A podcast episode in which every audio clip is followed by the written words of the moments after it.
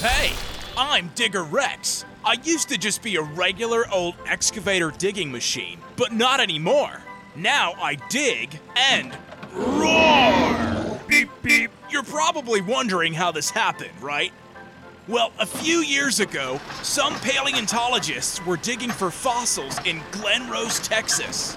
Paleontologists are people who study fossils by excavating sites, which means making a hole by digging with the use of tools and machines like me.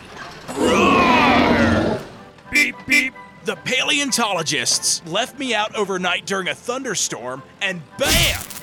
I was struck by lightning. Wham! Bam! Slam! The lightning bolt was so powerful that it unleashed the spirits of the dinosaurs buried in Glen Rose, which is the dinosaur capital of Texas. Beep, beep. Because I was parked right on top of all those dinosaur fossils, the lightning turned me into a half digger and half dinosaur creature, a Digger Rex. Roar! Beep, beep.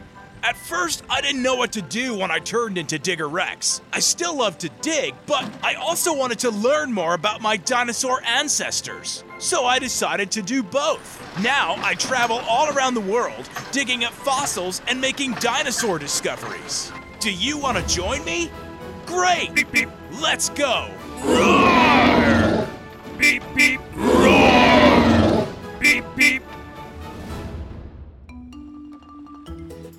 Today, I'm digging for dinos in the Bighorn Basin of northern Wyoming. It's not the most scenic stretch of the United States. Rocky, sandy, and dotted with small, unspectacular shrubs, the Bighorn Basin is a 100 mile, semi arid patch in the middle of nowhere. For the casual traveler, it probably isn't an ideal place to stop and explore. But for a paleontologist, well, let's just say that for a paleontologist, the Bighorn Basin in northern Wyoming is like Disneyland, Universal Studios, and Six Flags all rolled into one.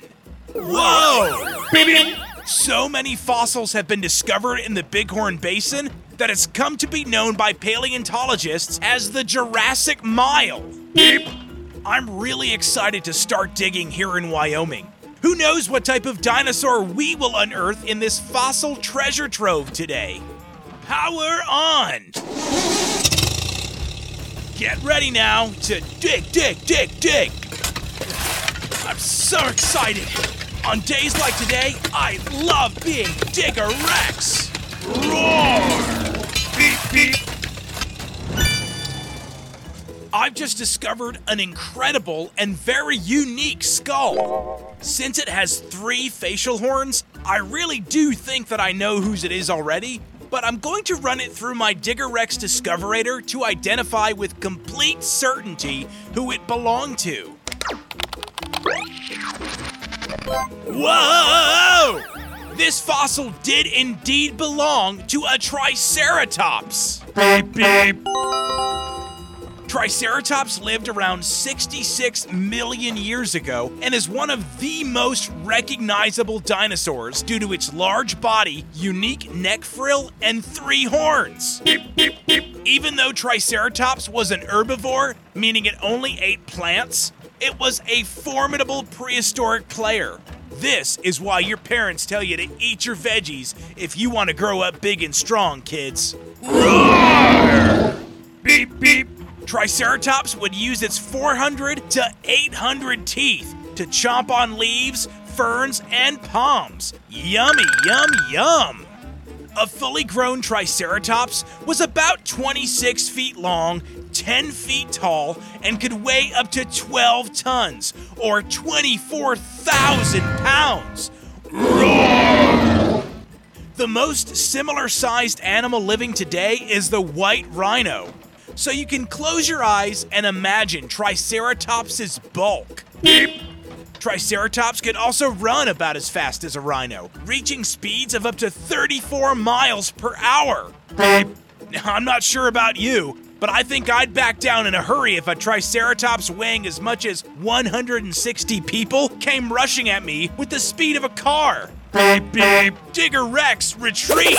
Now, despite its fearsome horns, bony armored frill to protect its neck, and surprising speed, there were apex predators during the Jurassic era that did view Triceratops as a meal. Unfortunately for Triceratops, it lived at the same time as the mighty Tyrannosaurus rex, whose size, brains, and teeth put Triceratops at a disadvantage whenever they crossed paths. Yikes!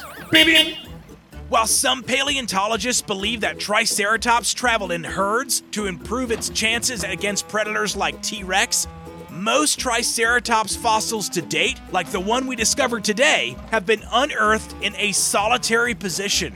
This means that the fossil evidence points to Triceratops being a loner, even though having friends would have made a lot of sense for Triceratops to give itself the best chance at survival. What can I say? Personal space is just more of a priority for some of us, I guess. Roar! Beep beep.